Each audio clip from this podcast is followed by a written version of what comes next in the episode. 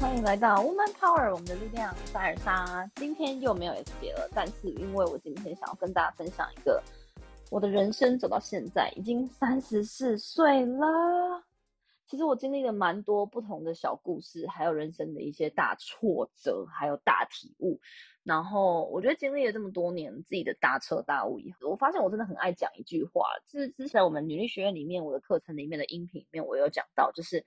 我真的觉得所有的发生都是最好的发生。这句话你可能觉得听起来就是一些无聊大道理，或是 OK 我听过了 and then， 就是你可能不会有太多体悟。可是如果你是那一种生命真的比较精彩一点，然后真的是常常发生一些比较戏剧化的事情，或是转折，或是有一些事件是你真的没有想过你的人生会发生过的事情，这样子过后，然后经历了完了以后，然后你自己有一些体悟，我想这个体悟再过后，因为常常你在体悟的时候还是会有些情绪嘛，你可能会觉得为什么是我，为什么我要经历这件事情，为什么我做的不好，我是不是可以有更好的选择，我是不是有一些遗憾，就是有一些比较复杂或负面的想法在自己心里。所以一定要度过这一段时间以后，然后再过几年你再回想这些事情，你可能就可以理解我说为什么你会觉得所有东西看淡了以后，你并不是不在意，你并不是像机器人一样没有感觉，你反而只是觉得说 OK， 你其实比你想的坚强坚定，比你想的更能去主宰你的这一些不同命运的事情，然后你反而会有一点点小小的兴奋或小小的骄傲，是哦哇，所以这些事件虽然让你不是这么的幸运或幸福或顺遂，可是其实你可以比别人拥有更精彩或更多元故事，更立体的性格，或是经历的一个感觉的整个人。他其实这些事件还有这些事件背后你怎么反应和看待它，成就了你这个人，然后让你这个人其实更特别，然后我觉得更有意思，更有意义，然后更富有一些价值，因为你可能更有同理心，可以更帮助到他人。然后呢，你就会有小小的骄傲，可以说出这句话，告诉自己说诶，其实算了，因为你真的觉得所有的发生在你的生命里可能就是注定要发生，然后可能也都是最应该要发生，然后它就会是你生命里面最好的安排。它未必是美好，但它可能就是应该，或是就是需要被安排在你的生命里面。这就是我这一句话的一个来龙去脉，还有我的人生到最后的一个总结。那我会讲这样是因为其实我在分享那个女学里面的音频里面有讲到，就是我自己的原生家庭的一些故事啊，还有我跟我自己的爸爸的关系。我比较爱提我爸的关系，是因为我爸是一个时尚无敌大烂人就一直这样讲，就他不是一个非常好，我不要讲非常好，他就不是一个好爸爸或好丈夫或好男人。但他是不是一个好人呢？我非常非常相信他是一个非常善良的好人，但往往我觉得大家一定可以想象，一个极致善良的人或是一个真的很好的人，他可能伴随着就是相对的胆小懦弱，或是比较容易没有办法承担些什么事情，可在他的朋友群们或是在一般的世俗观点里面，就会觉得 OK， 他就是很善良啊，他就是很愿意帮朋友。可是这种东西可能就会失衡，因为当你有家庭有小孩有自己的责任，或是要为自己而活的时候，你太把自己的好人那一 part 扮演好，那你就会没有办法把家庭的责任或好男人这些东西，或是坚定的做一些果决的判断的那一面的自己给表现出来。所以我觉得是俗称的有一好没两好啦，但是 anyway 反正就是我爸就有点这样的状态。我不知道大家有没有遇过这样的感觉，或是你的另外一半可能是这样。然后我妈可能就是也是一个 OK 啦，正常妈妈，只是双鱼座的女生，你知道有点比较 drama 一点，情绪化一点。我不知道大家是不是双鱼座人，但是我自己也有一些双鱼座的朋友，我觉得他们很棒，就是他们可以感性和理性兼具，然后才华通常都还不错。但就是我妈可能是我觉得当年她可能生了我跟我弟弟妹妹，然后以后就是我爸也真的是比较不好，所以他比较没依没靠。然后他的婆家也就是我爸的爸妈，就是我爷爷奶奶这边啦，就是对他也真的很坏。所以现在长大以后完全去理解他的经历，就可以理解为什么小时候他脾气这么差，然后情绪这么大，情绪起伏波动太大，其实真的是会让小孩造成一些阴影，然后小孩会无所适从。所以我其实后来在反思我自己，为什么在遇到一些比较严重的挫败，或是我人生不知道要怎么反应的时候，我都会用很大的情绪化的反应去反应它。那这都是一个非常错的事情。可是我小时候不知道，我以为那就是唯一可以做的反应，那可能就是因为我从我父母那边学习过来，或者我小时候环境就是这样，所以我不觉得这有一个绝对的什么错误。但当我真的是比较会自我成长或探索个人身心灵这一块，还有真的去因为女力学院而接触了非常非常多的那种沟通面向，例如说我们其中有一个大使叫赖佩霞老师，赖佩霞博士，她是水堂的婆婆，然后同时也是一个非常非常厉害的非暴力沟通专家，她毕生花了几十年都在倡导怎么去做非暴力沟通法。然后也是因为我真的在前年去听了她的课，看了她的书，才知道哇，原来真正有智慧的人，真正幸福的人类或是女生，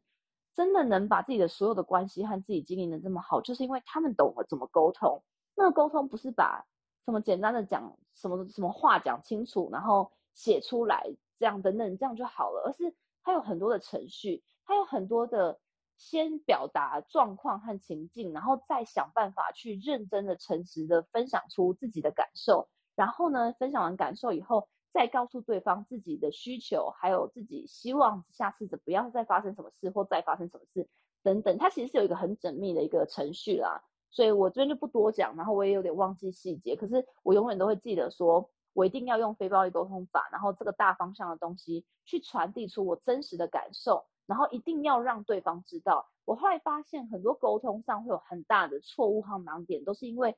对方真的没有办法理解你对于这件事情的感受是什么，然后你马上就丢出你的情绪。很多人都是这样，他不说感受，他不说原因，他就直接先生气先大吼，但其实连他自己或对方可能都不会知道你到底在吼什么和气什么。那他如果不知道的话，他怎么改进，他下次怎么再为你变得更好，其实是非常非常难的。所以这其实根本就没有开启一道沟通。可是我们常常会自以为有吵架，有讲出一个话，他可能就是沟通，可就真的不是。所以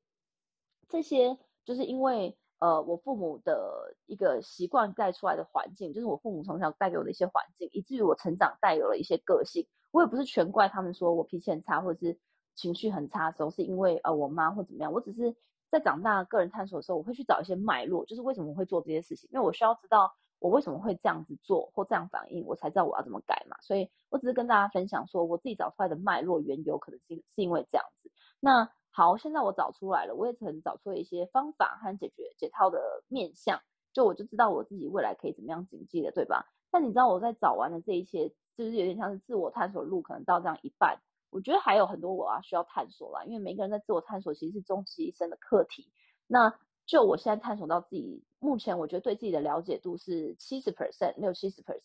我就已经很大概知道其实我曾经是一个情绪很差脾气很差的人，到现在虽然可能有些东西是根深蒂固的，可是至少我脾气不会再这么差了，然后我至少也会 hold 住，然后也会让自己知道其实也没什么东西好气成这样，情绪也不用反应成这样，就我其实是有这些调整的。然后我就会慢慢开始回去想，我刚刚一开始讲所有的发生都是最好发生，是我曾经真的很痛恨为什么我是有这样的爸爸，或者是我妈要创造这样的环境，为什么我妈不知道怎么当好妈妈，就是为什么她不知道怎么样先表现好以后再生小孩，就我会做一些比较无理取闹的事情，想要怪罪在别人身上。然后因为那时候我的想法，我觉得很多人可能会有一些时期就是想法就是什么东西都怪罪到他人，反而不会去探索自己，那我曾经有这样想过，然后我就会很纠结陷在里面。可是呢，我后来到现在这个状况，我就反思完了以后，我反而会很感谢说，诶，我爸妈其实就是真实的呈现他们自己，就是他虽然我当然是希望他们真的是很用另外一种方式教育我，或是给我另外一种从小到大环境，我当然也这样期望，没有人会期望自己是从一个很混乱的环境长大的嘛。但是我那样期望归期望，我会现在分得很清楚，是我们拥有这样的期望，可是我们要理解到我们没有办法改变过去，所以呢那样子的发生还有我们父母已经给我们有这样子的过往，那就有了，那至少他让我一个机会有一个探索的脉络，然后让我有个机会是以后我遇到这样子的人，或是以后我长大的时候我对待我自己的小孩和身边的朋友是不是不要像他们这样。所以他们其实像是一个模板，告诉我了一个警惕的教训，某种程度有点像是一个反面的教材。那一个反面的教材，我觉得它不会是负面的，它也不会是一个贬低，它反而就是一个人他呈现出他自己比较黑暗或混乱那一面，然后我亲眼看到和体验到了。那反面的教材其实也是教材，你懂吗？它其实是一个非常具有价值，只要你真的从中获得些什么的话，它都是一个很好的教材。所以我现在的感觉会是，我期许会有不同的更好的事情，更好教材发生，但我包容也理解这些反面教程它曾经就是这样子影响我，也出现了。但我如果要真的从中获得价值的话，我应该要从中有所学习、警惕，还有甚至分享给大家，让大家也能不用去经历这种反面的教材，但也可以从中学习。那这样的话，我觉得这一项教材它会是一个我生命里很好很好的发生。因为或许如果没有这样子的教材的话，然后我一生都是一个很顺遂，然后我父母从小到大也是不乱发脾气，然后我也是一个这样就是没有什么很夸张情绪或是脾气的人。我觉得这样听起来表面上会觉得还蛮好，对吧？可是当你有一天遇到真的极大的压迫、极大的压力，或是你自己真的克服不了，不知道怎么去宣泄的事情的时候，其实那种时候反弹会很大。因为我真的见过太多太多人，他们一生很顺遂，结果只出现一件我真的觉得很小很小的事情，然后他就真的走不出来啊！我之前有认识就是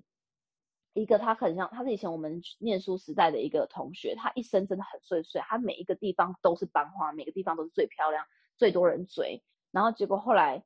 他的第一段婚姻，他好像很早很早就结婚了，23、24岁就结婚，可是他27、28岁就发现老公劈腿，然后就外遇之类的，然后他就离婚，然后离婚后他就忧郁症，到最后就好像一直自残，就是他没有自杀成功，可他就是一直自残，然后就整个人变成现在看起来像是一个疯子，一蹶不振，然后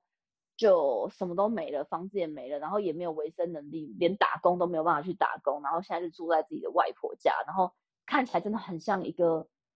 然后又厌食症，好像就是一个疯子或是什么的感觉，就是很可能很多人要帮他，可是帮不了，是因为他自己走不出来，因为他这一辈子没有办法理解会有这种事发生。但大家都女生，大家就开门见山讲，就是男生外遇这件事情到底有多正常。可是在他的世界观还有他的人生里面是没有任何这种挫败会发生，所以他不知道怎么反应，不知道怎么去思考，还有怎么接纳这件事情发生在自己身上。然后他甚至好像非常非常的厌恶自己，所以他非常就需要一直到自残他才能睡着，因为他就觉得是因为自己真的是全天下来最烂最没价值的人，所以才会被背叛。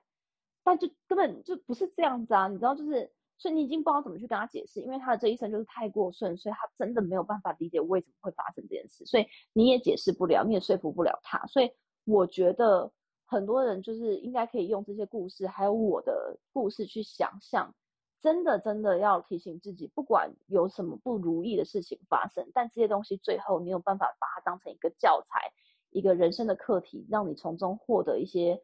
机会，还有那个机会是真的不同的思维的机会，或是让你可以变更广阔一点，接纳所有的各种可能。那你就可以跟那女生完全不一样，就是她可能遇到很小的事情，她的抗压性就 crush， 可是我们的抗